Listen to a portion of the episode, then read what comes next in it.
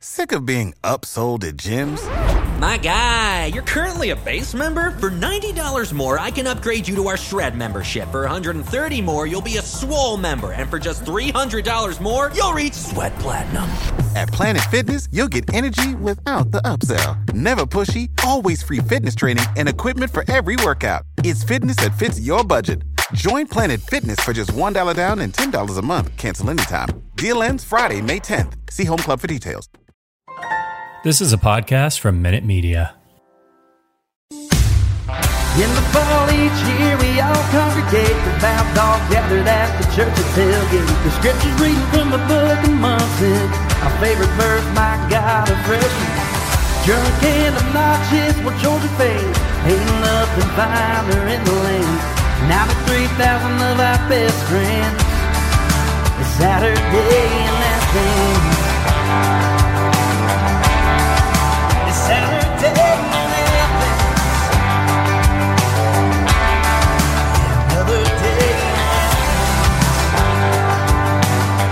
Welcome to the Saturday in Athens podcast. We're a Georgia Bulldogs show by Dogs fans for Dogs fans. I'm your host, Herschel Gurley, and we are beyond elated today to be joined by a very special guest. We have the voice of Sanford Stadium, a University of Georgia grad, and certainly a damn good dog, Brook Whitmire, with us today. Brook, welcome to the show. Thanks so much for having me, Herschel. Glad to be here. So, I got to start off with this fall was your 30th year in the booth as the voice of Sanford. And what an anniversary present that the dogs gave you, right? Still can't believe it, Herschel. And I know if, if you're like me and a lot of other dogs, every now and again, I just have to step back and say, wait, we're the freaking national champions. And it's been a long time coming, but man, what a year. So I posted something similar to this. I, I on our Instagram a couple weeks back. I posted a video, and it was of the pregame lead up to the team running out onto the field. And I couldn't help but think, listening to that and hearkening back on that video to to my family's visit for the South Carolina game, is what it will feel like this year when you come over the loudspeaker and say, "If your blood runs red and black." get on your feet and make some noise for your national champion, Georgia Bulldogs. It says something about Dog Nation, Herschel. I will tell you that since the Natty, I don't, I can't tell you the number of times fans have said, friends and others have said the exact same thing. And I think that speaks to the love that we all have for the dogs, um, the anticipation we've all had for this moment. And I, I, I got to tell you, it wasn't. I didn't go to sleep in Indianapolis or after Indianapolis without didn't get out of the stadium without somebody saying that. And we got a taste of that at that incredible celebration. But it will be a lot of fun, and it's something. Listen, man, these things are these things are hard to come by. It Yep. is. It, people talk about it's been 41 years, and it has. Well, go back and look how long it was between Auburn's national championships, LSU's, a lot longer than ours, which some people find hard to believe it's just not easy to do. So we need to enjoy the heck out of this. There's no guarantee when the next one is coming, although I, I'm I'm upbeat about that. Uh, so let's enjoy it. And, uh, and man, every chance you get to say we're the national champions or defending national champions, take it. Do it. It's interesting you say that because it's something uh, my co-host and I have talked about is that previously, because our only experience was not being a national champion, the countdown to the season was always, you know, with bated breath in these hopes that this will be the year, right? And so this offseason has been a unfamiliar dynamic. And it's been incredible. And he and I have talked about how nice it's been to just bask in it and just enjoy it and, and kind of be present in it. And I think to your point, we're, we're the same way. We feel very confident that another one will come and in much shorter time because of what's being developed and built and what's been put in place by Kirby, the coaching staff, and the administration. But at the same time, boy, it's nice to just live in this moment right now and kind of, I don't know, enjoy it with each other as a community, right? That's exactly correct. That's exactly correct. And let's all hope for another one soon. But listen, and I, I think that says something too, Herschel, about expectations. We all have them, um, and they can get unrealistic. a great season. I mean, you know, step back and, and think about being in the top 10, being in contention for an SEC championship, playing in the toughest league in America and having a shot. That's a great season. We're at a level now that's beyond that. And I, I hope people can keep uh, wishful thinking, probably, but I, I think it's important to keep expectations in check because you can have a fan, and we've had this through the years. You can have a fantastic team that's championship caliber, but for whatever reason, you're you're this far away, or it's an injury, or it's a bad break, or it's a quite frankly, it might be officiating, it might be any number of things that that keep you from getting to the mountaintop. Um, but that mountaintop sure is sweet now. Let's not let's not kid ourselves. It's a great place to be.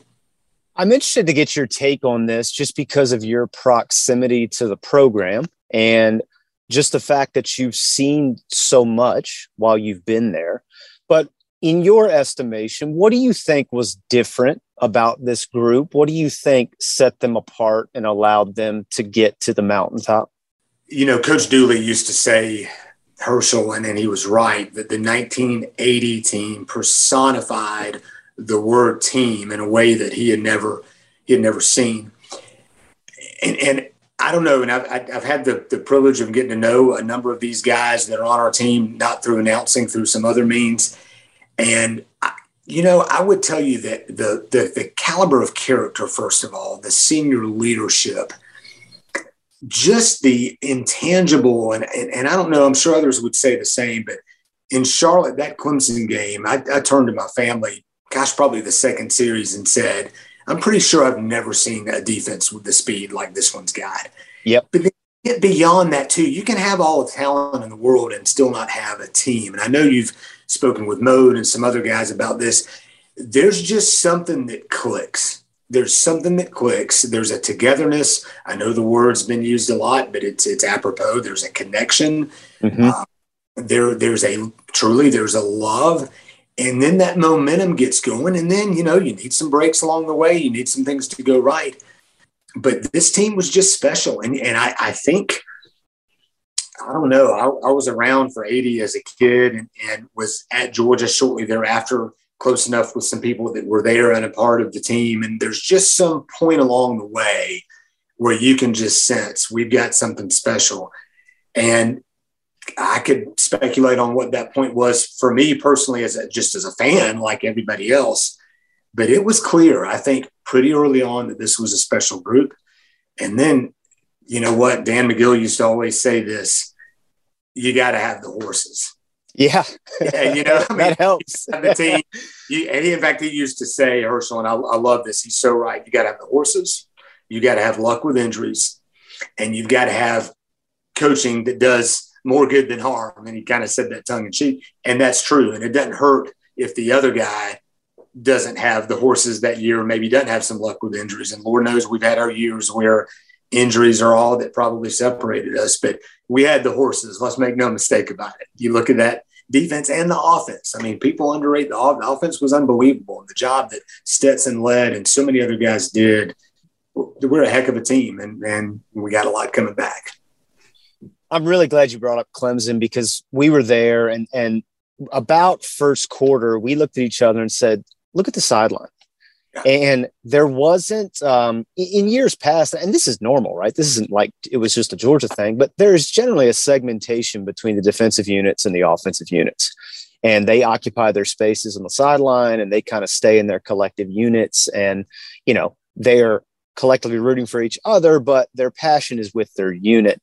And it was very, very evident within the first quarter of that Clemson game how cohesive this team was and how much they were all celebrating each other's victories. And we were kind of like, man, who knows if this will become anything, but this just feels good watching this because these kids seem to really have each other's back. And boy, did that play itself out. I felt like I always felt like it was much more of a team over me type type environment than than I have ever seen. So, and to your point, with that depth of talent and also the unselfishness that they displayed as a as a group. Man, they were they were tough, and I think beloved because of that. Right? Question, and, and you know, there's down through the years, and we all have our our histories. And I tell you, the older I get, the more I can go back, I guess. But They're just those teams, and and I love this um, Herschel. It, it's it's fun calling talking to somebody who's named Herschel, by the way. uh, it, there's just the, the Georgia teams down through the decades and through the generations that have truly been DGD, Georgia to the core teams are the ones with that heart, the ones with that never say die, the ones with that we're not going to quit and there's love and there's there's we we defy the expectations. That's Georgia. It's not necessarily hey we line up and we're the very very best talented team at every position. We're just going to go out there and out talent you. And again, got to have the horses. But gosh, when you can um, and, and I'm getting into some fundamentals here and, and some philosophy, but let's not forget this either. Kicking and defense still win. Okay. Yep. Kicking yep. and win. And when, when, um, gosh, after we all put ourselves up off of the floor after Kelee took it to the house in Indianapolis, you know, one thing we didn't worry about at all. We didn't worry about Alabama doing a house call and breaking our hearts because we knew Jake Camarda was going to put that thing where he's been putting it all year long through yep. the back end zone. And we knew when we had to flip the field, we could. And again, not to undermine offense, we had a heck of an offense, and you, and you got to score points. You got to score more points than the other guy. But this idea that, oh man, defense and kicking, that's the thing of the past, we turned that on its head this year, and and it showed. So I want to learn about your path to the announcing booth. And I want you to start by telling us and telling our listeners a little bit about your family, your mom and daddy, because mm-hmm. your love of Georgia is not just because you're an alumnus, but you were also born into it and have lineage at Georgia. So tell us a little bit about your family and your path to your passion for Georgia. Herschel, it's a joy to do that. And, and thank you for rightfully pointing out that my lineage uh, goes back. And I got to start with my dad, Dan Whitmire, who was a DGD, if there's ever been a DGD. And my dad, I'll tell you briefly, and I could I could go into a lot longer story, but he was born during the Great Depression. Somehow made his way to the University of Georgia in 1946 and graduated in 1950. And so for years, he didn't get married until he was 37, worked in the insurance business. And for years, Herschel, back when the rules were really different, all my dad did outside of work was that he was a recruiter for Georgia football. That wasn't his job. He wasn't paid for it. It was a volunteer basis. But in the 50s and 60s, he traveled with the team. He recruited guys. He and the great Dan Magill, who I was privileged to know from a young age on, they traveled around the state of Georgia in the 50s in a car, asking people for $10 to help start the Georgia Bulldog Club. This was back during the drought, which I'll probably get to here in a minute, which was an incredibly difficult time for Georgia people. And so for me, Herschel, all I ever knew growing up was the dogs and Georgia. And my dad was a great family guy. Um, and we would often, more often than not, have dinner as a family. And then on a lot of nights, he'd go back into the bedroom to call prospects to recruit for the dogs. And so he was good enough to take me to recruiting meetings back in the day. And, and we made a lot of road trips together. But it was inevitable for me to start going to Georgia games. And I did try to figure this out, Herschel. I, I, I believe I went to some in 1975, but I started in earnest in 1976 and didn't miss one until October of 81. Had to miss the Temple game and haven't missed one between the edges since. So been a minute, it's been a while, but it was because of my dad. And I knew that I wanted to be involved with Georgia some in some fashion. I actually didn't play youth football growing up because it was on Saturday mornings. Man, that ruled that out because we were going to be one place. that was that was between the hedges, or thankfully, and my dad for many many years didn't miss a road game either, so we went to all the road games, and um, I knew that I wanted to be involved. And so for me, when I came to Georgia in the fall of 1986, I was a actually a trainer for three years on Coach Dooley's last three teams, which was oh cool honor, a privilege. I could talk for however long you want to talk about Coach Dooley and his impact on anybody that was associated with his program, myself included. And then after three years of doing that, I had the, the wonderful opportunity to go to work as a student in the what we called at that time the sports information department, now sports communications, with the great Claude Felton, who's still yeah. there and uh, a legend in his own right. And Herschel, from time to time, I was a broadcast journalism major, business minor. Uh, from time to time, they needed somebody that would fill in and announce a G Day game, or that time we had a JV team and did that some, and never really had any notion that I might have the opportunity to do to, to do the main job. There was a wonderful guy that I grew up listening to, Larry England, who was the stadium announcer for a number of years, and um, he moved away. He was a radio guy, and in 1991 was his. I graduated in 1990. 1991, Larry England announced his last year. He and his family moved away, and Claude called me one day and asked me if I'd like to give it a shot and see what happens. And so, didn't take me long to answer that question, and thought, well, hopefully, I won't get fired, you know, too quickly.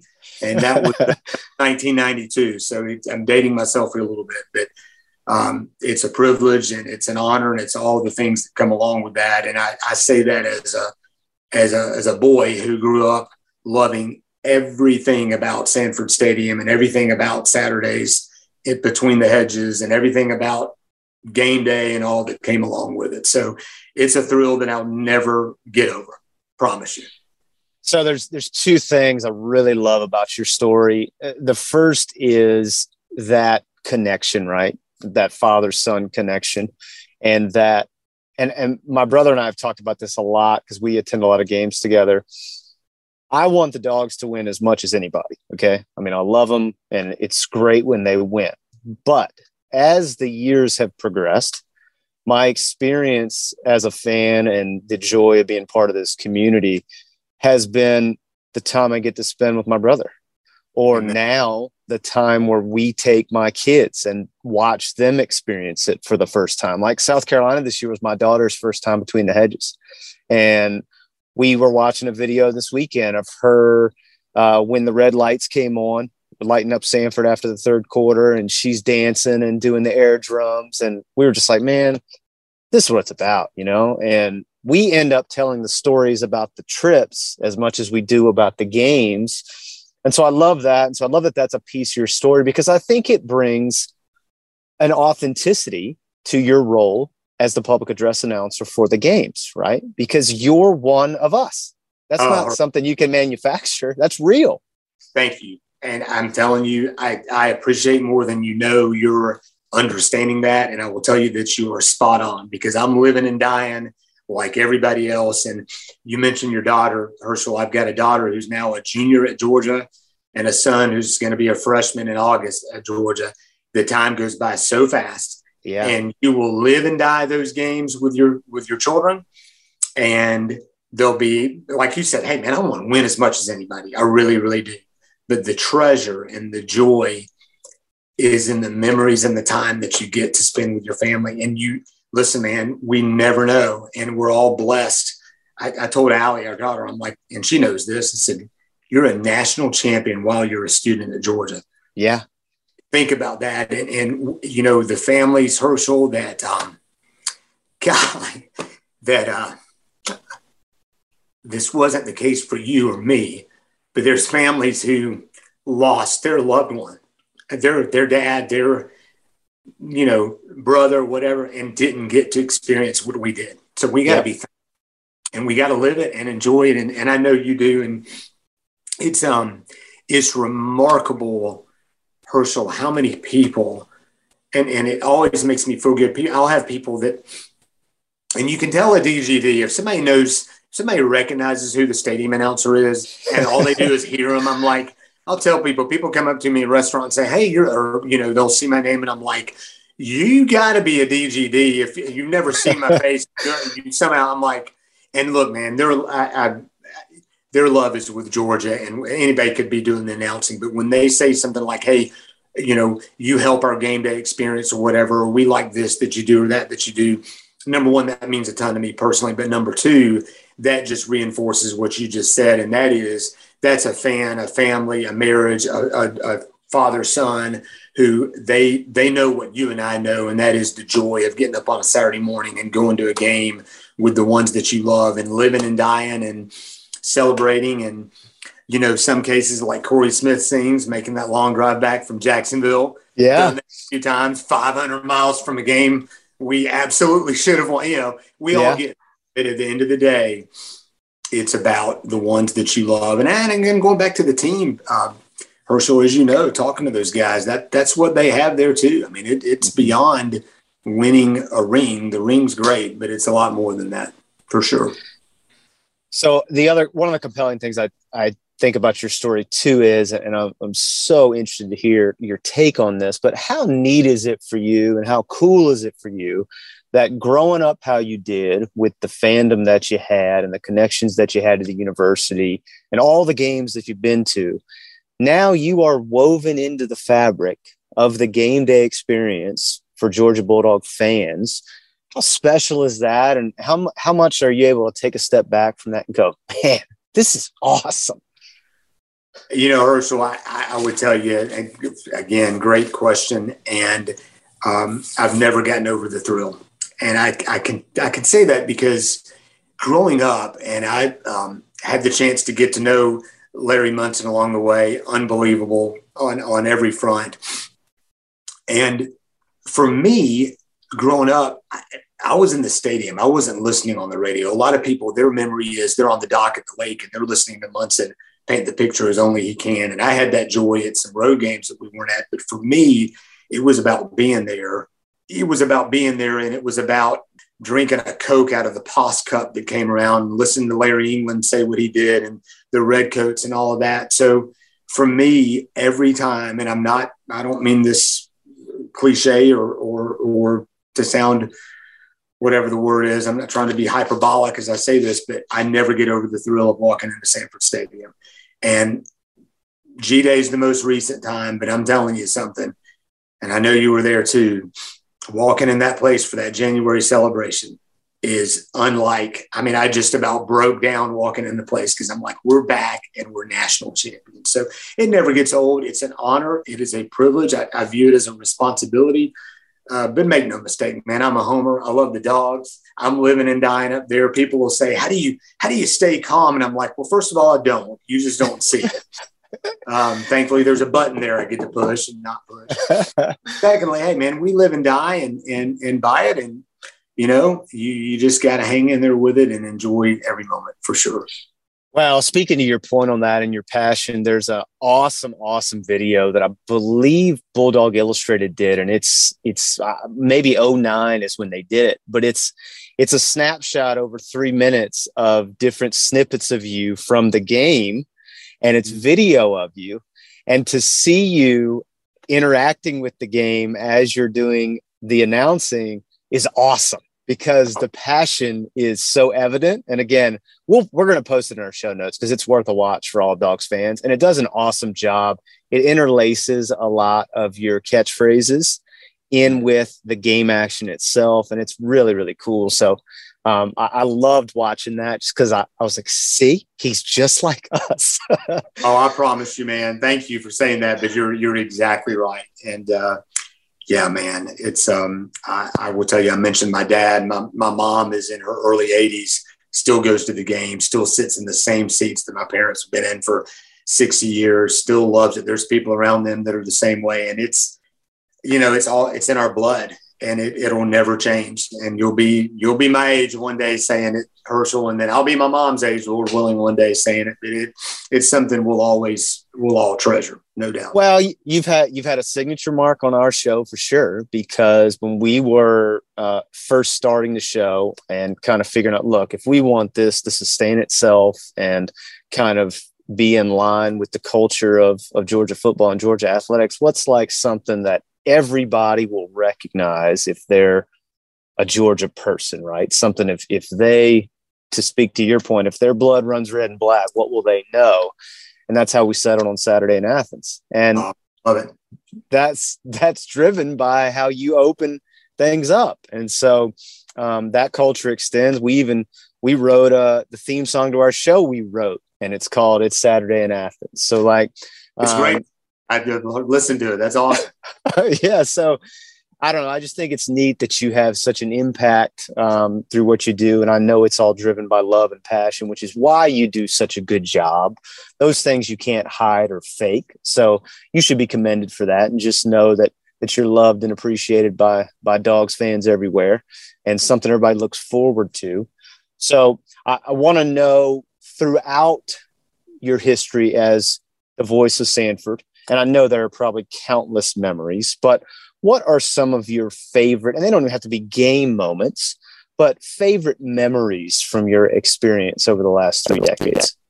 Wow. Um, you know, and I appreciate the the permission for the ancillary because heaven knows there's some great game memories, some excruciating losses along the way, but things like getting to introduce at one time or another Charlie Trippi, Dan Magill, Vince Dooley, Herschel Walker, Larry Munson, some great dogs, being around those those gentlemen some. I will tell you that the visiting coach's booth is directly above where I stand. I actually don't sit. I stand during the games on the the kind of the lowest part of the press box. And so depending on what's said and how loudly it's said, we can hear that. And that's always that's always interesting to pick up on some of that.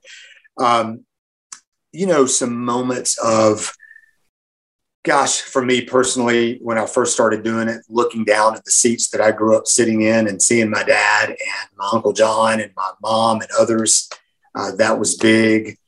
Um, being around long enough to see my daughter, who grew up like yours is now, looking and seeing her in the student section, things like that, seeing my son come along and, and do the same thing.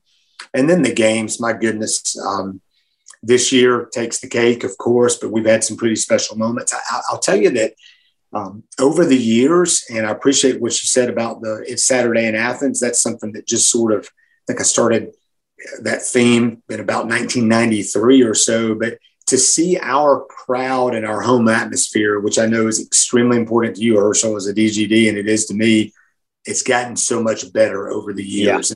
Yeah. Yep. That, I mean, it, it's demonstrably better than it once was. And so that's been exciting. And then just to know, getting to know some of the guys along the way and see them compete and see them overcome adversity to succeed and experience something. I, I mean, I could literally go on and on forever, but um, there are a lot of special things that take place in that arena, if you will, that go beyond what the school board says. We ask almost all of our, our guests this, and, and I'm I, I think your answer is going to be unique just because you have generational depth of experience at Georgia between your dad, yourself, and your kids. But what does the University of Georgia mean to you, and what has it meant to your growth and development throughout your life? What a fantastic question. Difficult to put into words. It is the it's the place where I grew up. It's a place where countless family memories have been made. It's a place where I've had the the, the privilege of earning three degrees and, and to become a proud triple dog. It's it's been the source of my education. It has been the place where the the best friends I have in the world um, I've gotten to know. It's been the place that we love so much that Jennifer and I, along with our children when they were young, about 18 years ago, felt compelled to move back to, even though we had no reason on paper to do that. Quite frankly, we just felt led to do it and did. It's the place that, in every way, shape, or form, just brings such vitality uh, to not our only our lives, to the lives of others that we love. I, I just, it's hard to put into words. It is, uh, it is, it's an institution, as the great intro says at the beginning. There's no institution worthy of such loyalty as ours, and so it, it's, it is it's special beyond what I have the words to describe for it, Herschel. Yeah, it, it really is. I, we've had the privilege of spending a lot of time there in the last 20 years. And in some ways, I don't want to say you're desensitized to it, but you go enough and it's just your expectation for it to be outstanding.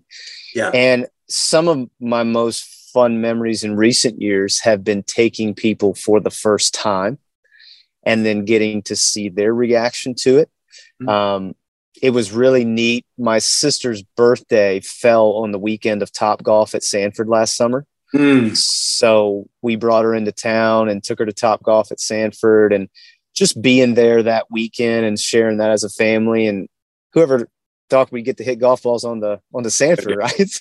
I so, hope you hit it better than I did, by the way. man, I, I'll tell you what, that was a that was a neat, neat event. I thought it was so cool they did that. And boy, I think Josh Brooks is just going to keep doing really cool stuff. I mean, uh, talk about a talk about a home run hiring that guy, just awesome. He's killing it. and He's going to continue to. Yeah, and so I, I thought that was neat culturally because what a neat opportunity too for folks who love the dogs to get to spend a summer afternoon or summer evening between the hedges in a non-traditional way. So I, I thought that was really cool, and and we really enjoyed that. And I also feel like, and you've seen this firsthand, boy, has Athens grown and changed, and it's just so vibrant, and there's so many great places to eat, and it's just I don't know. It's just an incredible, incredible community. I always tell my wife, like, man, I, I don't feel like I get to Athens enough. Oh, and I'll tell you, Herschel, it's funny you say that because I, I used to ask my dad this. He never lived in Athens. All of his involvement and all of his countless days and nights spent with Georgia. And he told me something fascinating, and I want you to remember this. He's, I said, Dad, why did you never move, move to Athens? You love it. It's great and all of that. And, and he said, Brook, I, thought about it many times and it'd be great. He said, but the one thing, if you move to Athens, you never get to go back. And he said, the joy of going back is huge. And, and he's so right. But I'm going to tell you something. We moved and we're never leaving. And it, it is one thing that a lot of people don't realize, Herschel, and, and I didn't, as much as we all love it. And if, if you go to school there, you love it. If you just go to games there, you love it. It's a great place to live. It's a great place to raise a it's incredibly cool to be able to take your children of any age, go downtown, go to any number of great restaurants, take a walk on North Campus, walk down and see the stadium, be counting the days until kickoff, go ring the chapel bell, not just for a win, but we went and rang it on my daughter's 21st birthday. We rang it when my son got the news he had been admitted. It's just, it's, there's so much more to Georgia Yep. than as great as football is, there's so much more to Georgia than that. Plus, if you live in town, you can get a Cecilia's birthday cake every year. I mean, you're telling me, Herschel. I'm telling you. I'm telling you right now. Give me the oh gosh, the red velvet's amazing. The chocolate. We've I've eaten enough Cecilia cake in my lifetime, probably for two lifetimes for sure. That's a Yeah. great Yeah, uh, That's they're world class. there. When we knew when we knew we were taking Katie there for her birthday weekend, they were my first call, and we had her birthday cake from Cecilia. So we, that was it was fantastic. Also, a, a fantastic reason to go to Last Resort and get you a little Cecilia's for dessert. So can't beat it. You're exactly right. You're exactly correct. All right, Brook, we want to close with you how we close with all of our guests. We do something called the Smart 16, a little homage to Coach Smart and his playing days. Love it. and it. also some fun questions to kind of just get to know you and get to know some things that you like. So, first one that we always ask what's your middle name?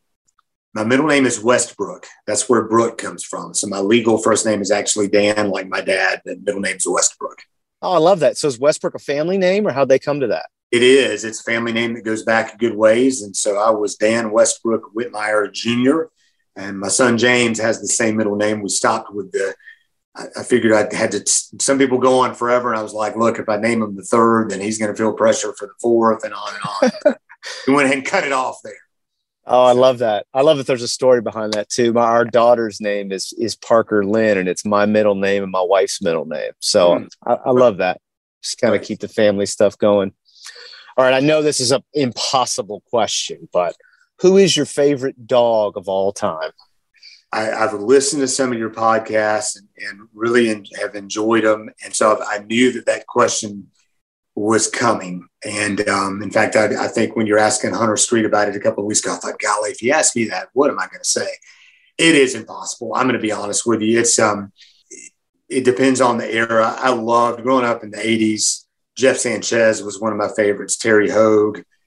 I mean, I could literally go on and on. Um, and some of the current guys know and love some of them. And uh, I don't know. It, it's it's really impossible. If you had to pin me down, gosh, Charlie Trippi.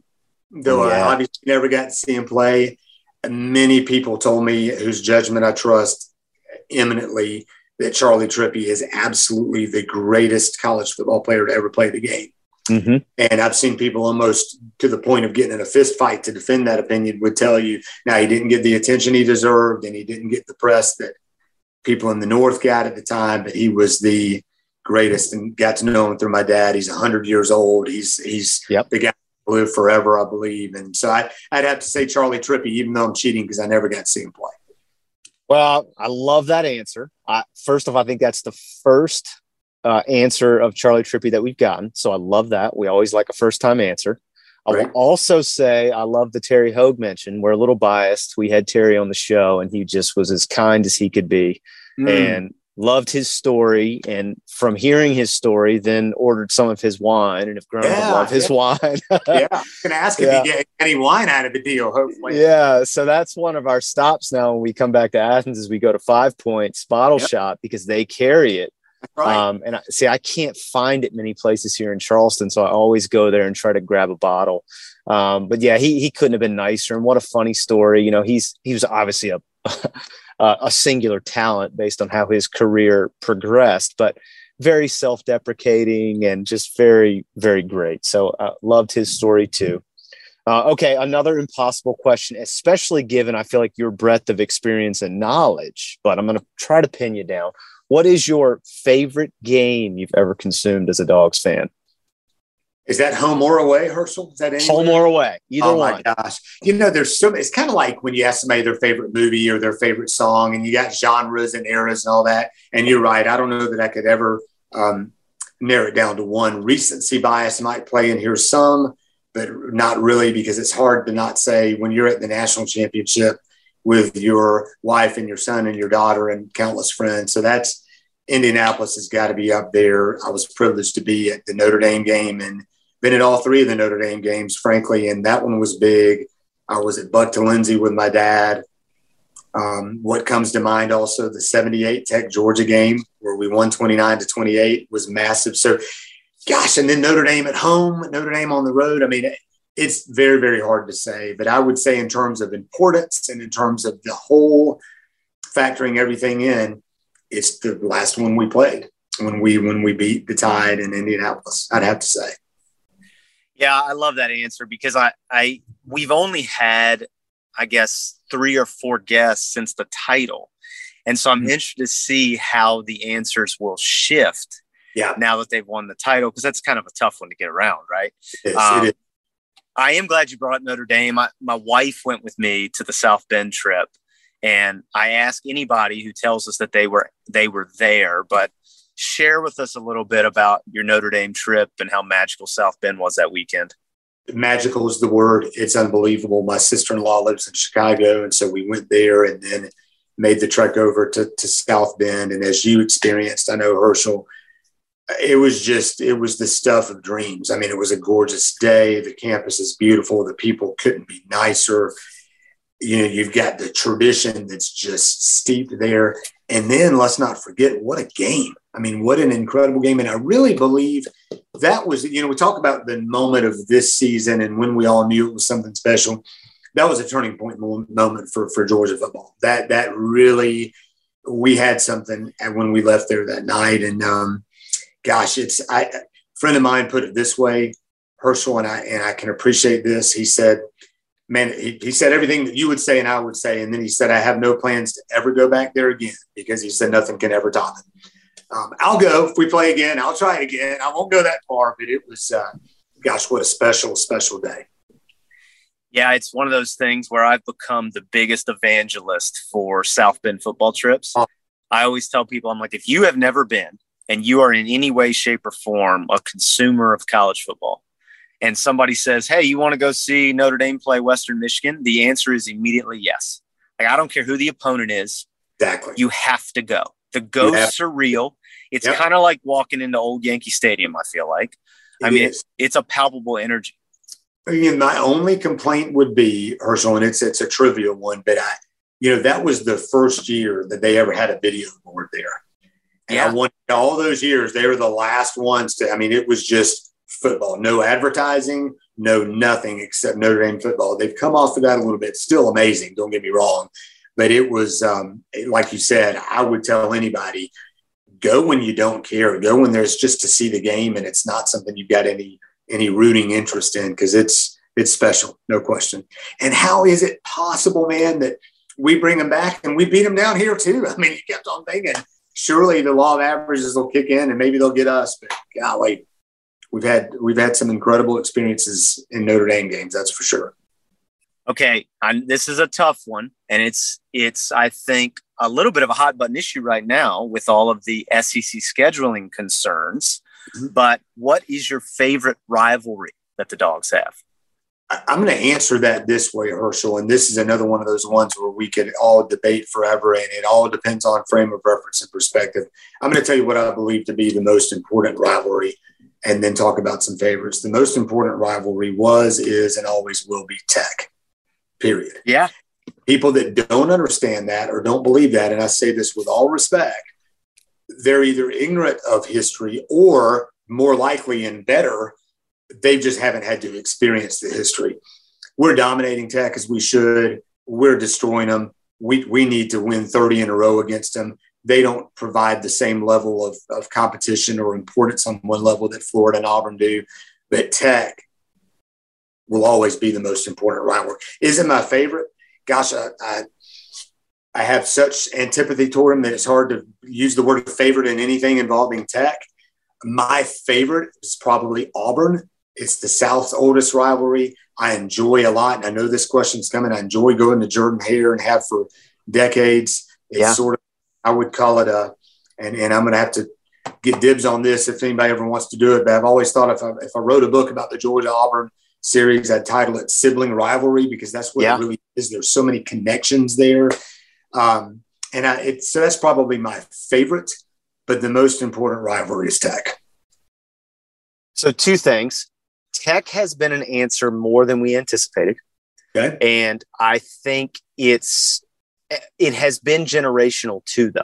Sure, sure. The the younger guests that we've had who have only experienced Georgia dominance in the series, it I think it feels less weighty to them, right?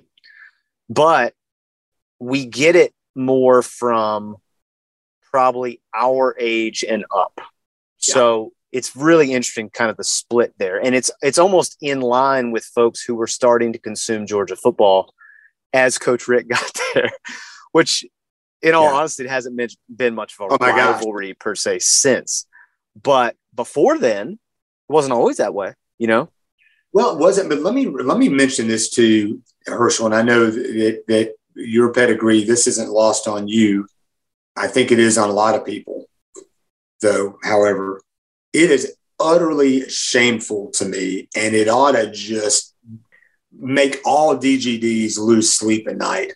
We've lost to Tech.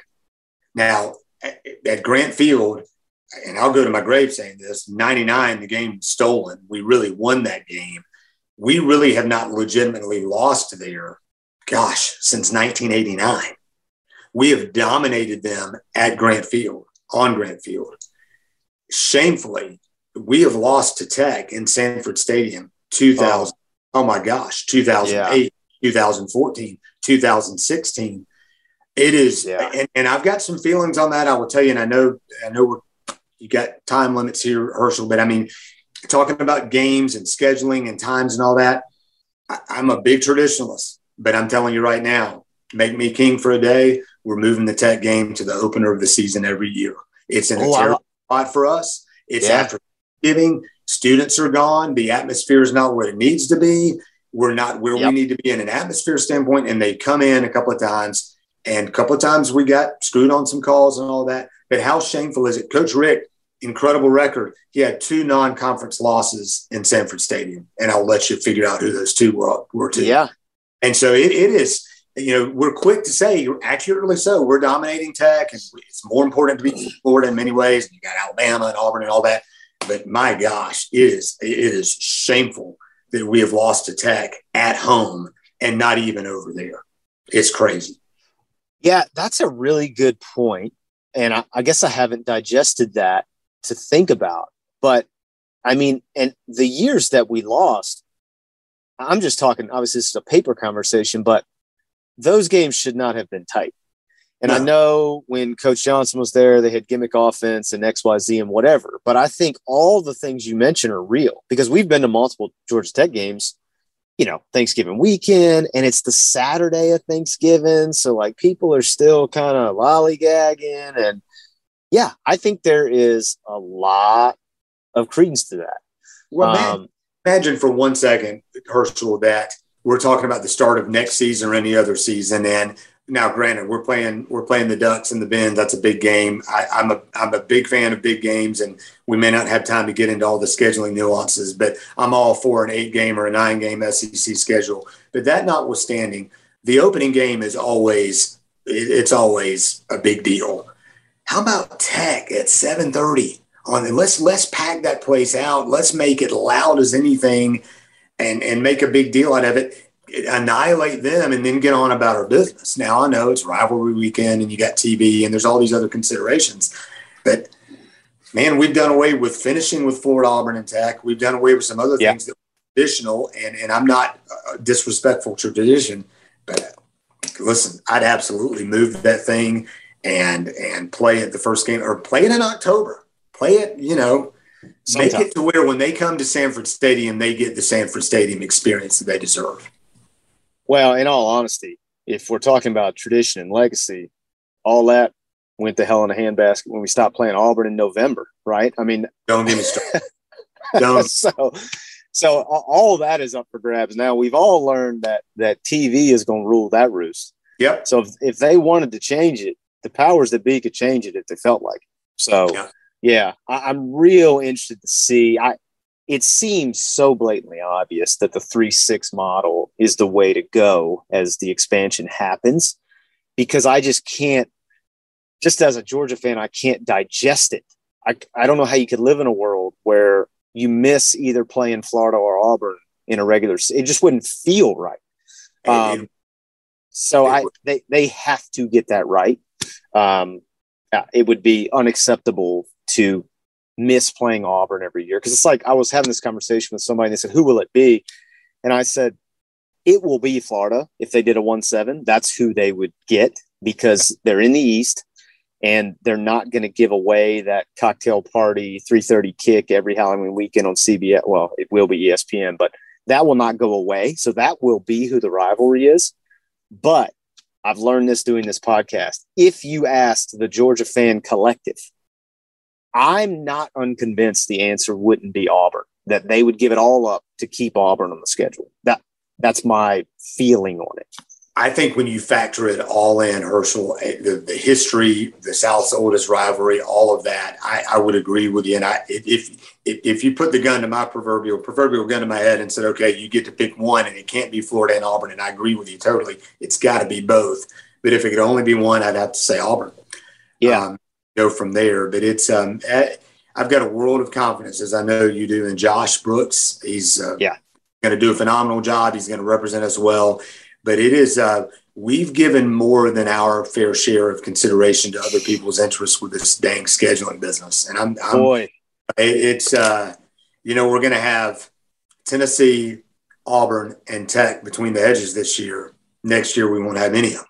Yep and, and there's something, you know, for years we had Tennessee and Vanderbilt. You would go to Tennessee back to back, the state of Tennessee back to back. We, yep. we had the years where we switched Auburn and had two games in a row down there. Then we move it to October. I'll be honest with you, um, Herschel, the Florida game, and I'm dating myself here some as well. The Florida game needs to be in November. It, that's where it landed for 50 years. We moved that when we went to divisions. A big piece for me is, and I, am getting ahead of some questions here that I know you'll ask. Any dog fan that's gone to Kentucky, it's a great road trip. For yeah. forever and a day, we played it in October, where you had the chance to go see the horse racing, which the the the fall meeting ends in October, and so if you play in November, you don't get to go to Keeneland. We've thrown that away, so we go to Kentucky in November now. Whereas it used to be, we'd play them in October then we would have either a non-conference game or a week off and then Florida. So could go on forever about that. But the, to your point earlier, and I think I'm making the same point, hey, tradition's gone to hell in a handbasket. And I say that tongue in cheek. So what's the big deal if we make a couple other changes that benefit Georgia this time? Right. Well, I'm going to piggyback off what you said because the next question is what is your favorite away stadium in the Southeastern Conference? You know, I, have not been to uh, haven't been to Missouri yet. Haven't been to College Station because again, going back to scheduling, we haven't played them yet over there. Yep. Is, so I haven't been to those two. Been to the rest of them. In no particular order, I would tell you, I love going to Jordan Hare. Um, I love Kentucky. It's a great trip. It's a great stadium. And this is one that growing up got to go to every other year, and we don't do it anymore. And it's a scheduling function. But Ole Miss and the Grove, Yeah. Yeah. it, and the stadium. I mean, so those would be my three favorite in the SEC. Those are all good ones. Yeah, you know, it's interesting that you said Kentucky. We have had multiple people. My brother and I try to do a different road destination each year. I think we've pretty much locked in. We're going to be in Starkville this year. So we're going to do that and check that off. But Kentucky's up there. We've we've bandied that about. It's one of those that the places we've lived that's not been an easy drive. So it's a flying trip, which changes the calculus on a little bit, but we're at the point now where that's a little more doable. So we we've talked because we've heard from multiple people like it's great time. You guys should do it. So we're, we're gonna I- jump on that. Yeah. I didn't even think about the horse racing piece of it, so I am fully on board with your plan for that. Because if I could watch the ponies and watch the dogs the same weekend, count me in. pull pull out a media guide sometime or an older media guide, uh, Herschel, and just look back through the decades and notice the dates of when we played games, and it was always on or about October 27th. And it was always a night game. This is even before the TV changes, and you could go to Keeneland, which any Kentuckian will tell you. Churchill Downs, of course, has got all the fame because of the Derby. Keeneland is by far the prettiest and coolest place to see a horse race. Yeah. Go there all day, go to the game at night. It's beautiful drive if you can make the drive. And I hear you on the, the flying piece. But when it's in November, I mean, you can go tour Keeneland, but you can't go see a race because I don't know. We played Kentucky at home in October, but not on the road. Can't Yeah. Well, that's what we're going to start stumping for that. Uh, we're we're going to get behind that. We're going to start Right. pushing Well, that. man, I so you you say it as well. I get there. There's a lot more to scheduling. It's easy for me to sit here and say that, and there's TV and there's contracts and there's the leagues. I understand there's a lot more to it, and we just can't go in and say, "Hey, we want to move this date and that date." I get that, but there's advocacy, you know, and and and there Yeah. will be for us as well. I'm sure. All right, this is probably an impossible question too, but if you had to pinpoint, I'll even let you go three on this because you've Okay. seen so many. Loudest home games you've ever Hmm. been a part of at Sanford Stadium. Ooh.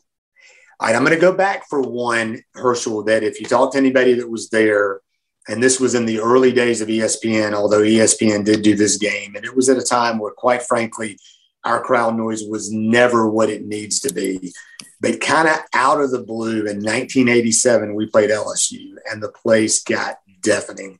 We unfortunately lost a heartbreaker, 26 23, if my memory serves but ESPN named us like the national champions of fans for the year because it was just deafening. And forever, we never matched that. I didn't see us match that, and it bothered me. It bothered me when I started announcing because you go to other places and the atmosphere was.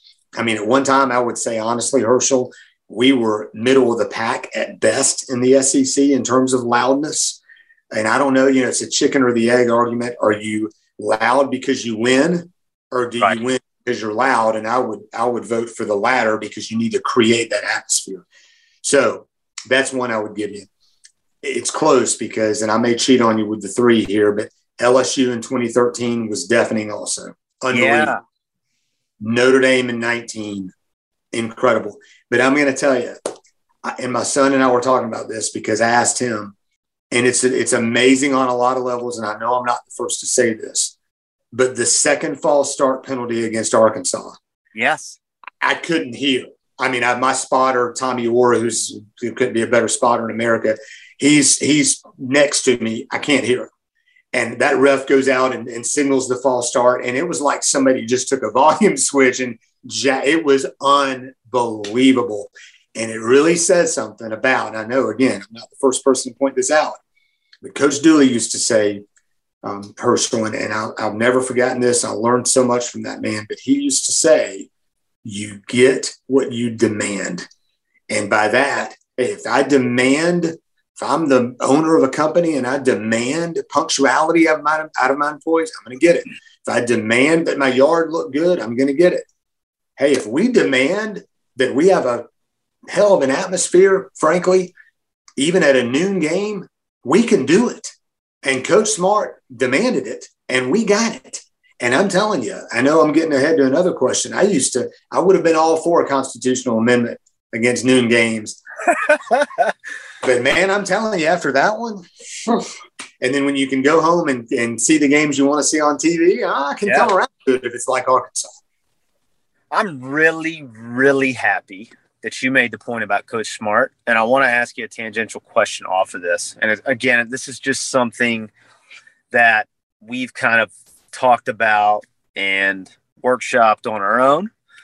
But I think, and I'm hoping this is starting to change now that he is a national champion, mm-hmm. but I am of the opinion that Kirby Paul Smart does not get nearly enough credit for what he has done as a program builder, not as a, not just as a head coach, but as a program builder, and his knack for understanding how to move all the pieces on the chessboard, not just recruiting, not just facilities, not just X's and O's. He utilizes the media to speak to the fan base, and he's very cognizant that that's what he is doing. That proclamation in Nashville after the Vanderbilt game was intentional and it worked. Yeah. And so I just think he is a maestro when it comes to picking the strings of the Georgia football program, and he should get credit for that. 100% correct, Herschel. And I'll tell you quickly that had the opportunity to be in his press conference when he was introduced, and somebody asked a question about um, if he was going to be involved in the details of something. I forget what it was. It might have been the uh, the offense or game planning or whatever. And he said, "I'm going to be involved in the details of everything." And the place erupted in applause. And I will tell you, there's an art, and and he's a detailed guy. Obviously, he's he's he's very intelligent. Uh, he's organized. He's all of those things.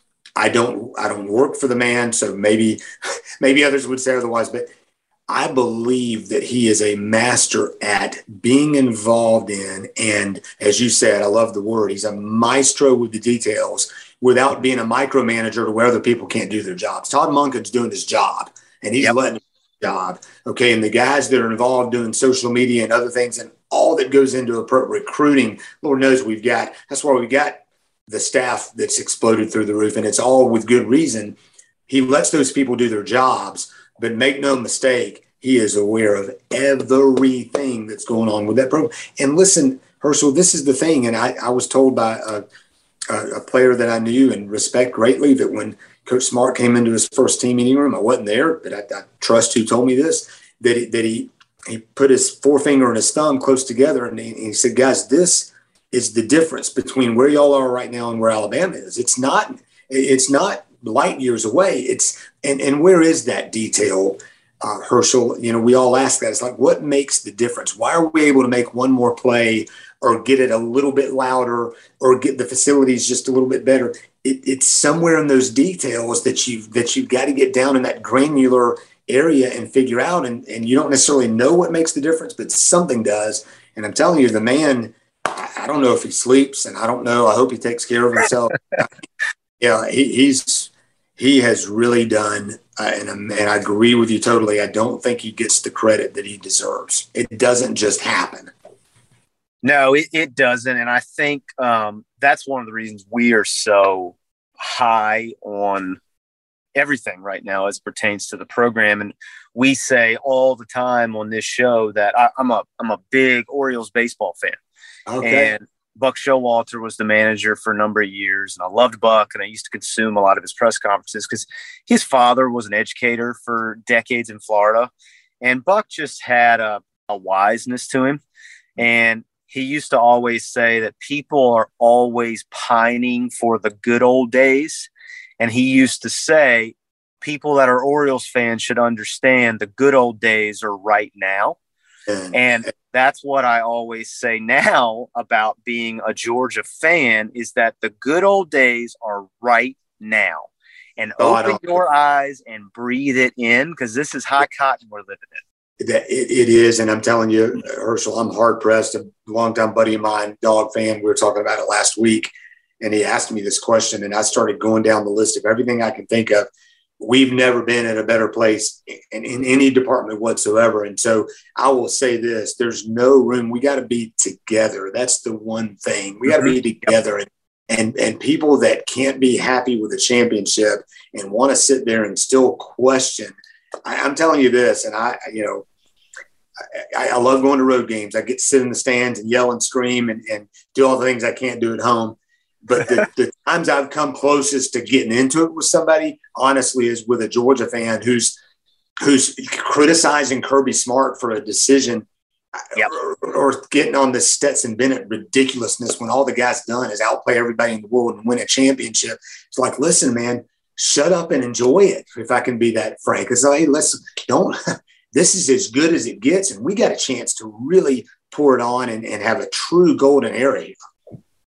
That's exactly right, and that's that's our thing is like enjoy this, you know, hey, like be happy. Is a, this is a beautiful time to be a fan of the dogs, and I think too, it's it's neat to think about it from the long term too, to yeah. see that this is something that's being built, and you know, you got 15 guys who are now representing the University of Georgia in the NFL that's only going to continue the evolution of the brand and the eyeballs on the university.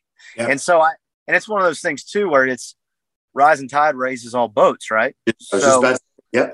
I mean, the university itself is going to experience an elevation and an escalation. I saw an article on this. I don't know if if you heard or read anything about this, Brook, because I don't know what the metrics are on it. I can't quote the science or the economics on it.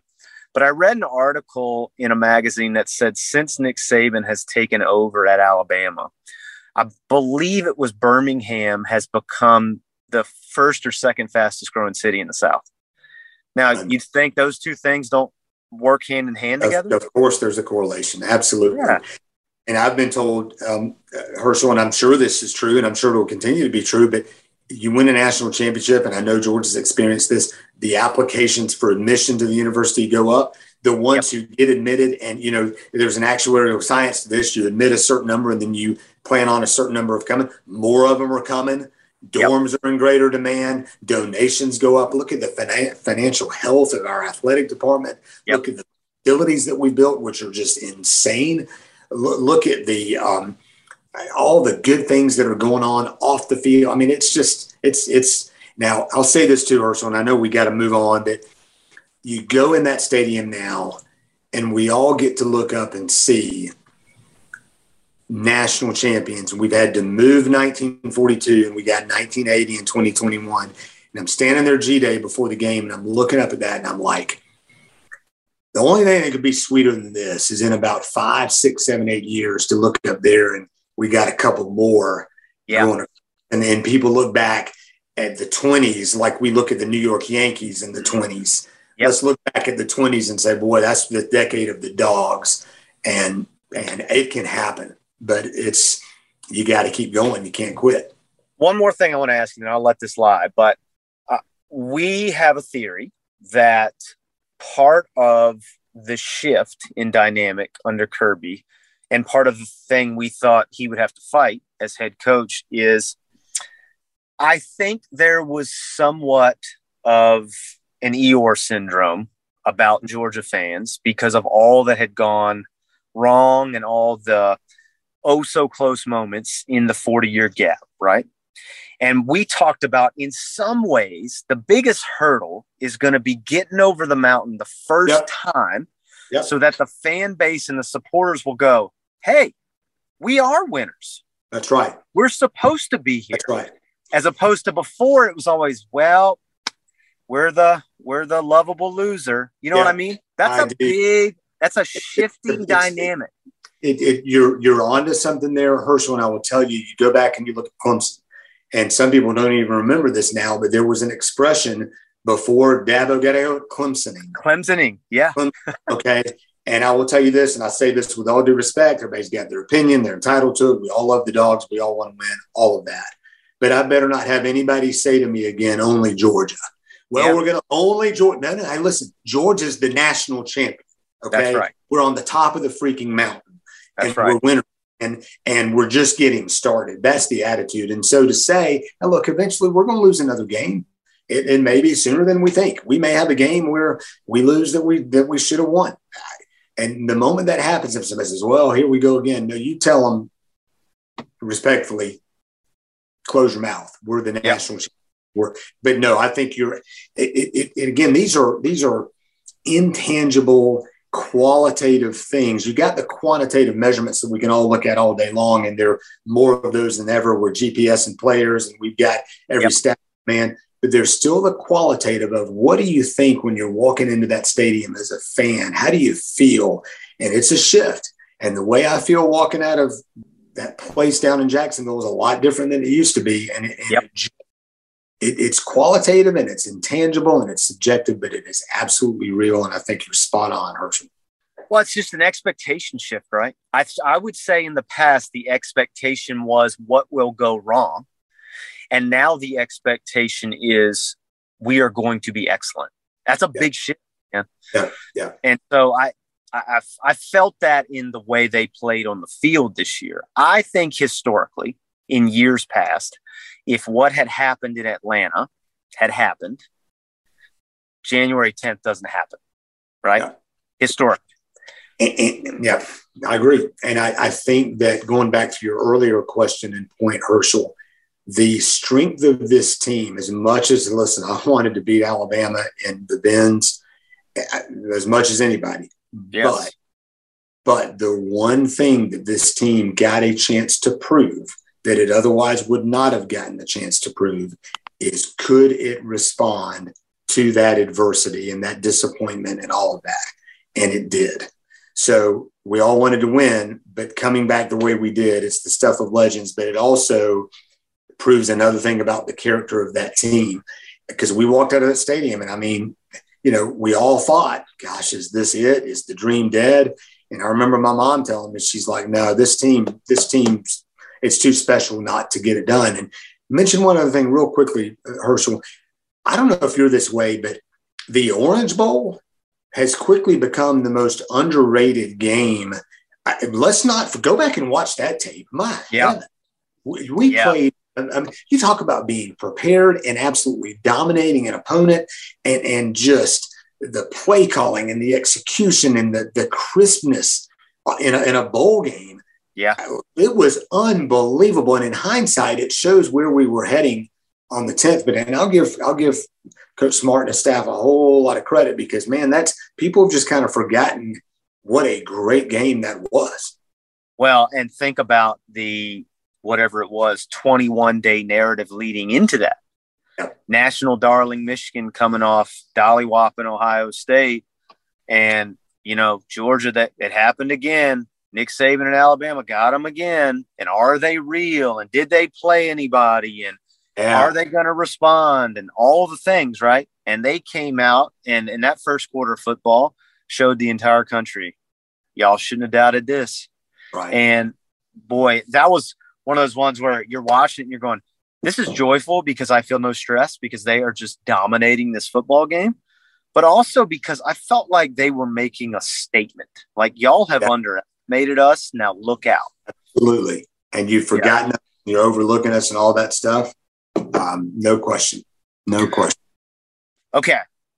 Question seven. You get okay. to choose the headlining act at the Georgia Theater. Who do you choose? You know, man, I'm so old. Um, Herschel, I'd go back too far, but I'm going to tell you who I'd pick. And I, I was, again, telling my son that this question was coming, having listened to your previous podcast. I'm going with the Dirty Govs, man the Dirty Govs. Put them in there tomorrow. I'll be there. Love that band. Saw them there when they were here last fall. There's some others I'd put in there going back with some history, but I, I got to say the Govs. Oh, I love that. I love that. Okay.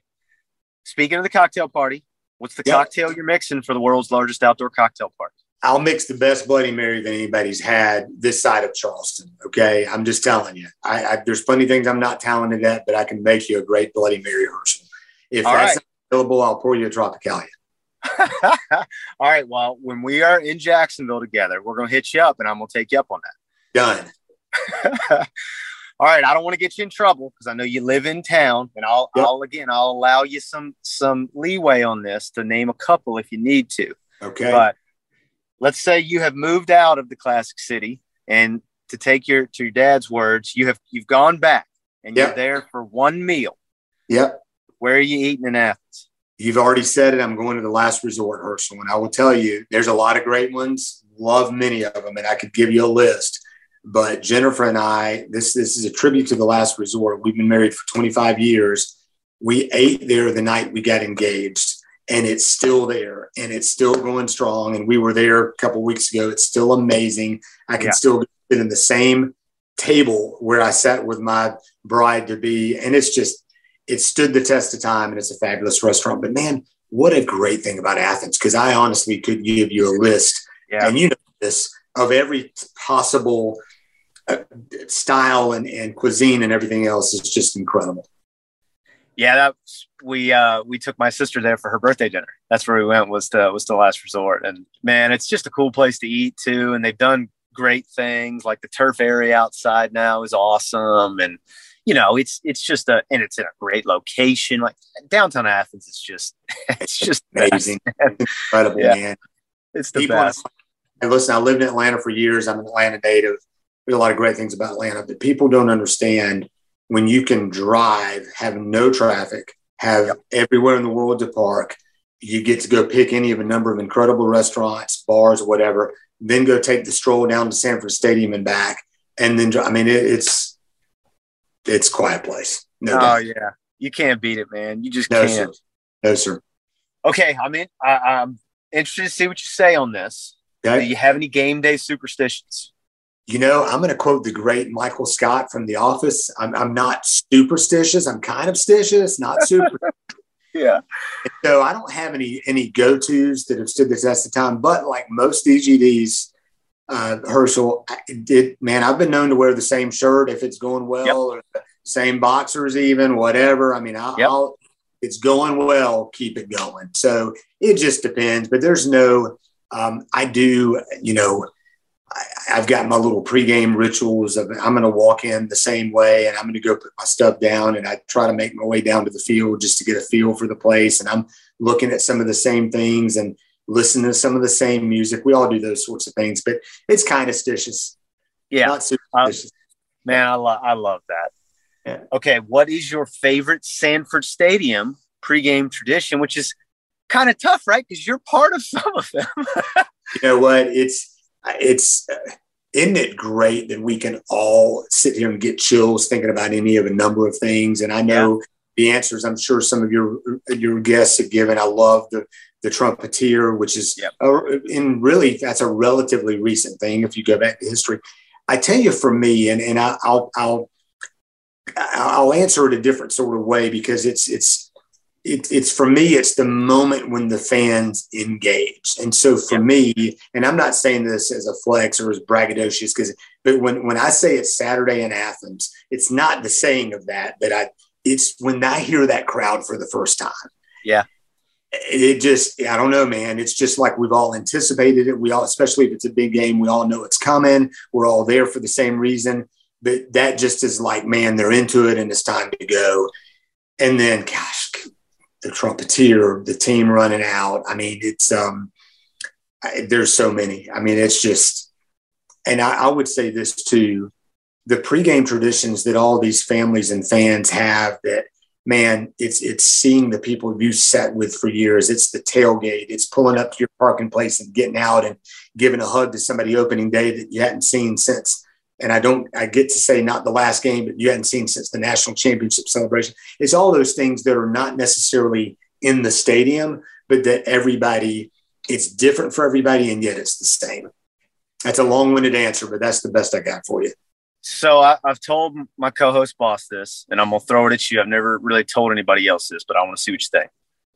To me, a Saturday in Athens is a Sunday church service in reverse. Okay.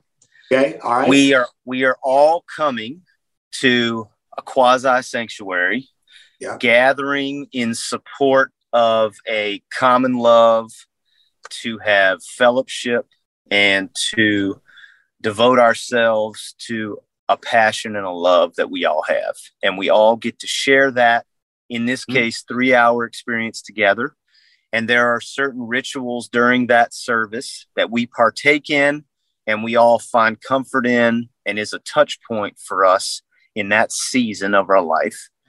And then at church, what do we do after church? We go out and have, we have church picnic on Sunday afternoon, right? So at the ball game, we just do it different. We have church picnic first, and then we go to service afterwards. Love it. So that's gold right there. Or So I mean, you got it. I think you got that's yeah, you're spot on again. I just think for Southerners, for Southerners, that's all real, you know. I was about to say for the sons of the South, like you and I are, that that's you. You got me with that. That's exactly you. you you've said it just right. Okay, black jerseys, yes or no? Hundred percent yes. One hundred percent yes. Make it part of the uniform. I mean, it's it's part of our colors. They look great. It doesn't have to be a big to do. Just wear the things. Absolutely, absolutely. Yeah, I think they look great, and it's a it's a school color. So. I mean, yeah, we're red and black, man. What's what's the big deal? We're red and black. If your blood yeah. runs red and black, okay. That's, I mean, that's it. We're we're the same, man. All right, what is the loss you're still not over? Oh man, I touched on it earlier, but in 2008, we were poised to beat Tech for the eighth straight time, which we've never done. I want you to think about that. We've dominated Tech. We still haven't matched the drought of the 50s that my dad lived through and that I heard stories of growing up. And until Theron, Sna- Theron Sapp broke the drought, I've, I've one That's of my right. professions is my dad. I've got a lot of his old sideline passes, and Theron Sapp was a friend of his. He gave him a practice jersey that I have. I mean, it's deep. And you got I practice jerseys from the drought breaker? I got it, brother. And I'm telling you, That's awesome. I wanted, I mean, th- Herschel, this is deep now. I wanted to break the drought while my dad was still alive. He passed away five years ago. We're winning our eighth in a row. We're going to beat him. It's 2008. My dad actually came up and left his seats and sat with me. And we got a lead at the half and we're going to win. And we blew it. And and when I say we blew it, we blew it. Yeah, they had the gimmick offense and all that, but I, I, I just think we we blew it and we lost 45 to 42. And that was the second. We actually had the chance in 98 to get eight in a row. That was before replay. We got screwed on a call. We lost then.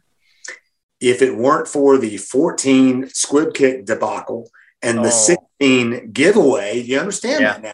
Two yeah. years back losses in Sanford Stadium within the last six years to not Florida to Tech. If it weren't for those two, we'd be at eight straight. So I'm not over the 08 Tech game. I'm not over the 99 Tech game.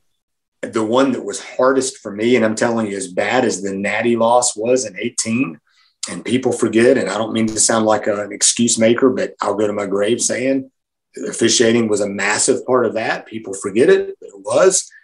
As tough as that was, the 2012 Alabama SEC championship. Oh, yeah. Good Lord. I mean, I, I, I lost sleep over that one for days. And, and, and here again, it's the fine line, Herschel. Go back to that moment. We pull that out. Yeah. We might have four national championships by now. I mean, you never yeah. know. So, yeah, there's been several. The losses, the tough losses seem to be tougher than the great wins are great, but we need to reverse that too. We need to, yeah. we, we ask these questions and we, and they're good ones. And I've got a list of them just like you do, but we need to spend more time as you do on this show. Let's talk about those great wins that we've enjoyed and there's more to come. Yeah, it's funny. You know, obviously, 17 season was was a bittersweet ending with what happened in the 18 title game. But I will always remember that year for second Saturday of the season in South Bend and mm-hmm. opening 2018 mm-hmm. in Pasadena. I mean, 2 mm-hmm. of the more memorable weekend experiences of my life. And I got to do one with my wife and one with my brother. And yeah, so I I think that's a great point. Like, yes, that 18 title game gutted me. I always say it was as if somebody removed all the bones from my lower half and I just collapsed. mm-hmm. But, you know, there was so much magic in that year. And, and let's be honest, that was an unexpected ride. We were not anticipating, Gosh. especially after Jacob gets hurt in the first game. So I, I try to take that season for the magic that it was and gosh, what a what a run that would have been out of nowhere if they had capped it. But SEC title, win in South Bend, win in Pasadena, and gave Alabama the Giant all they wanted. And I really think that was the turn the tide moment where folks started to go, wait a minute, we're supposed to be here. We can and hang. so yeah, that that season will always be special to me, even though it ended so so bittersweetly.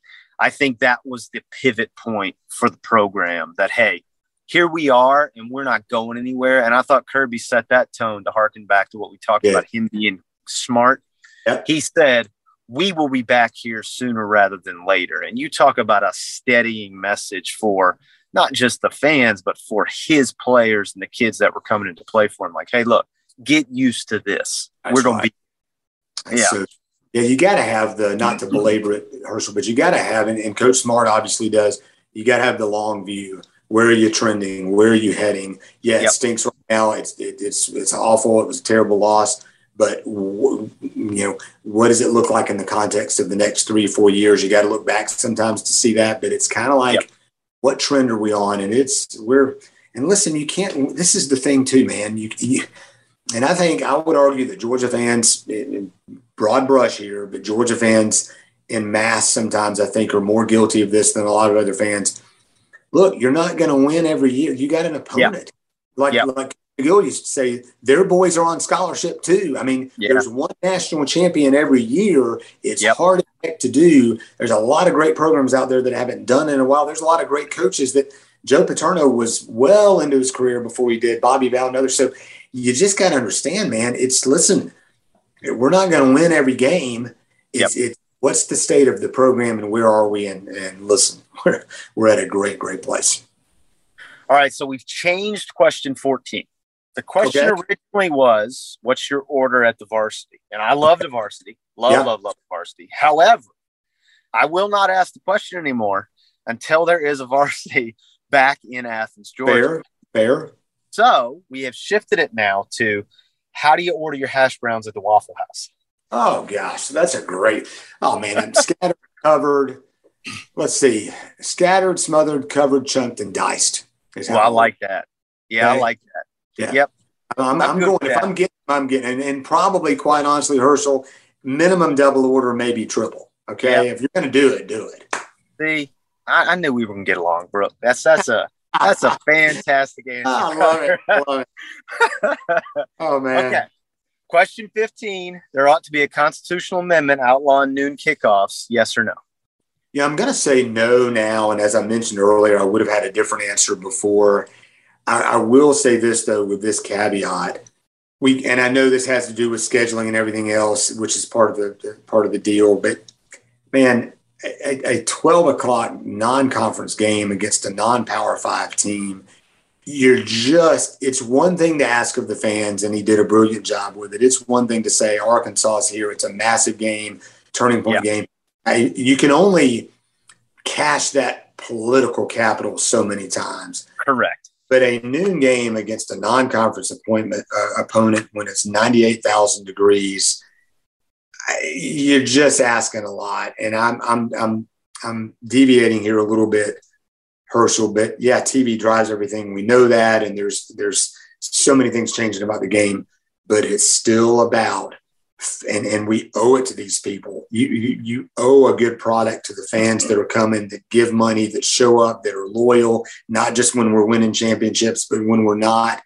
And so, yeah, I'm not constitutional amendment guy because it can be done the right way, but we've done more than our share of noon games in the last 20 years. I can tell you Yeah. that. Yeah. And I thought I may be giving you the nuanced answer, but that that's my answer.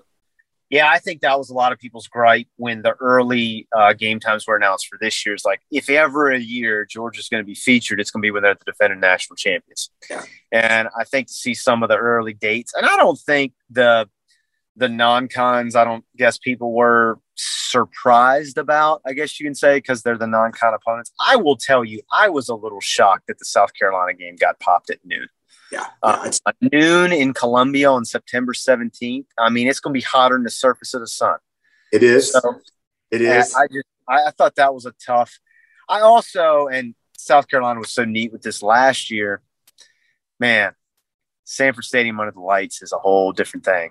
Like It- it's just It is. uh, it's a neat experience, and boy, does it light up with the red lights now, and it's just so cool. So I do hope there are some featured moments. I'm I'm interested to see based on the scheduling, A&M and Alabama is the doubleheader weekend, the same weekend that we play Auburn. So Auburn will be the 3:30 kick that weekend. Um, the one thing, and I agree with you about Columbia, and the, probably the hottest day of my life was in 1988. We went over there and got beat on a, on a hot day. I will say this, though. On the other hand, I'd, I'd love to get inside Coach Smart's mind with this. I'm kind of glad to see another home team have to deal with a noon start, and we yeah. don't have to go over there at night. We don't have the travel back. The atmosphere will be different. Yes, it will be yeah. hot. So, in, in some respects, we might have caught a break with that. But my, if it was in Athens and it was at noon, well, let's only look back to the last time that happened. I mean, yeah. I, that's and I again, it's not excuse making, but anybody that thinks that playing at noon at home is you're giving away advantages yep. that you otherwise would have. Sometimes that happens with the weather; you can't control that, like Alabama in 2015. But when you know, and we can't control scheduling necessarily, but yeah, it's there's a lot to it. That's a good point. Yeah, Sanford at noon is a whole lot different animal than Sanford at eight o'clock. Yes, so, sir. Yeah, I, I, do like that point. Um, I was more thinking selfishly from the fan perspective that I will probably melt if we're there. right, and your the tailgate's a little earlier, and you know, and I, I will say this: I'm going to go back and touch on the antithesis of your previous question. Um, if I started naming my favorite SEC stadiums, it'd be a long time before I got to Columbia. Okay, yeah. You need to go experience it. It's it's it's got its own flavor, but I mean, yeah, it's um um, that's that's not one that I would put up there with a lot of others. Yeah, their location's tough. You know, they're right in the middle of the fairgrounds, and it's it's kind of like you're in a parking lot, is what it feels yep. like. Um, yeah, but you are one, really. You're right. Yeah, you are. I mean, which kind of stinks because that campus has some cool spots, and Five Points is cool, but no, it's situated around. I think that's one of the beauties of Sanford is boy, it's just it's oh. the centerpiece for the campus. You know. Right. Exactly right. Yeah, it's, it's incredible. All right, last question. I'll get you off the hot seat. College football playoff, expand or find how it is? You know, I'm again give you a nuanced answer to that, Herschel. Like you, I've, I've thought about it a lot. I, will say this: the SEC has obviously done great with four. Yeah. However, for the University of Georgia, I contend that with four, we have year in and year out, at least of late, the hardest path of anybody in the country because yep. there's a great chance we're going to have to play and maybe even beat Alabama twice. Nobody else has to do that. Yeah. And in fact, you could even have a situation where you might play them three times in a year if you had a regular season game. So while it's good for the league, it's not particularly great for us right now. Yeah. That said, if we expand it, or if it, we if it is expanded, and I, am sure this is where Greg, Greg Sankey and Jerry Moorhead and the other powers that be will will fall down. We've got to make sure we protect the interests of the league. When I say fall down, where they come down on the issue, we got to protect the issue, the the the the, uh, the interests of the league. We've got to make it to where there's no limit on the SEC teams that can go. Like if you have uh, an eight team playoff and you're even more than that, and you say only three teams from the league can go, forget that. Yeah. So, and I, this is longer answer than you're asking for, Herschel, but going back to your previous comments about the scheduling, gosh, I'd love to see, you know, the three six model. I mean, I really would. And we haven't even gotten into the Jacksonville and that whole question of home and home and all that, but yeah. it's, we, we need scheduling to work at worst in a neutral fashion towards Georgia. It really needs yeah. to go in favor. Too long it has not been. It's been less than neutral for us across the board. So I don't know what you make of that answer. I if it expands, which I think is probably inevitable, it needs to be done so in a way where the interests of our league are protected. And I'm telling you, man, I don't. I know they've thrown this out there and it's big talk and all that, but don't sleep on the SEC only playoff. We could live to see it. I'm not advocating it. We can uh, happen. That that was I was going to bring that up with you because I think the other conference commissioners threw down the gauntlet with the wrong person. Mm-hmm. Um, I think Greg Sankey and I think his statements have been um, I wouldn't say committal, but they've been clear yeah. that hey, we've done just fine with the 14 playoff as a conference. So we now feel no impetus to change. Right. Right. But we will change if it benefits us. So if Right. you guys want to do eight and it's eight at large bids, hey baby, we're in. Yeah, But- yeah. We're not doing any automatic bids and taking that bite. And there is some real steam and it's starting to feel like kind of there might be some some fire and not just smoke that they could seriously consider once uh, Texas and Oklahoma join just going, hey, you know what? We're just going to do an SEC playoff and we'll take the we'll take the revenue and the piece of the TV pie. And if y'all want to go AFL, NFL, and so, and throw somebody at us January eighth, bring it. But we're going to crown our champion, and we feel like, given the empirical evidence, that's a pretty weighty champion to crown. So, yeah, Wow. it's it's going to be very interesting. It is going to be fascinating. There's no doubt. No doubt. All right, Brook. Well, we really, really appreciate you being so gracious with your time and with your stories. We loved hearing your story, and thank you for for being the voice of Sanford Stadium and the voice of Saturdays for so many, brother. Oh, Herschel, thank you so much. It's been a pleasure. Great to talk with you and hope to do it again one of these days and, uh, and go dogs. Yes, sir. Go dogs. Thanks, George is better now.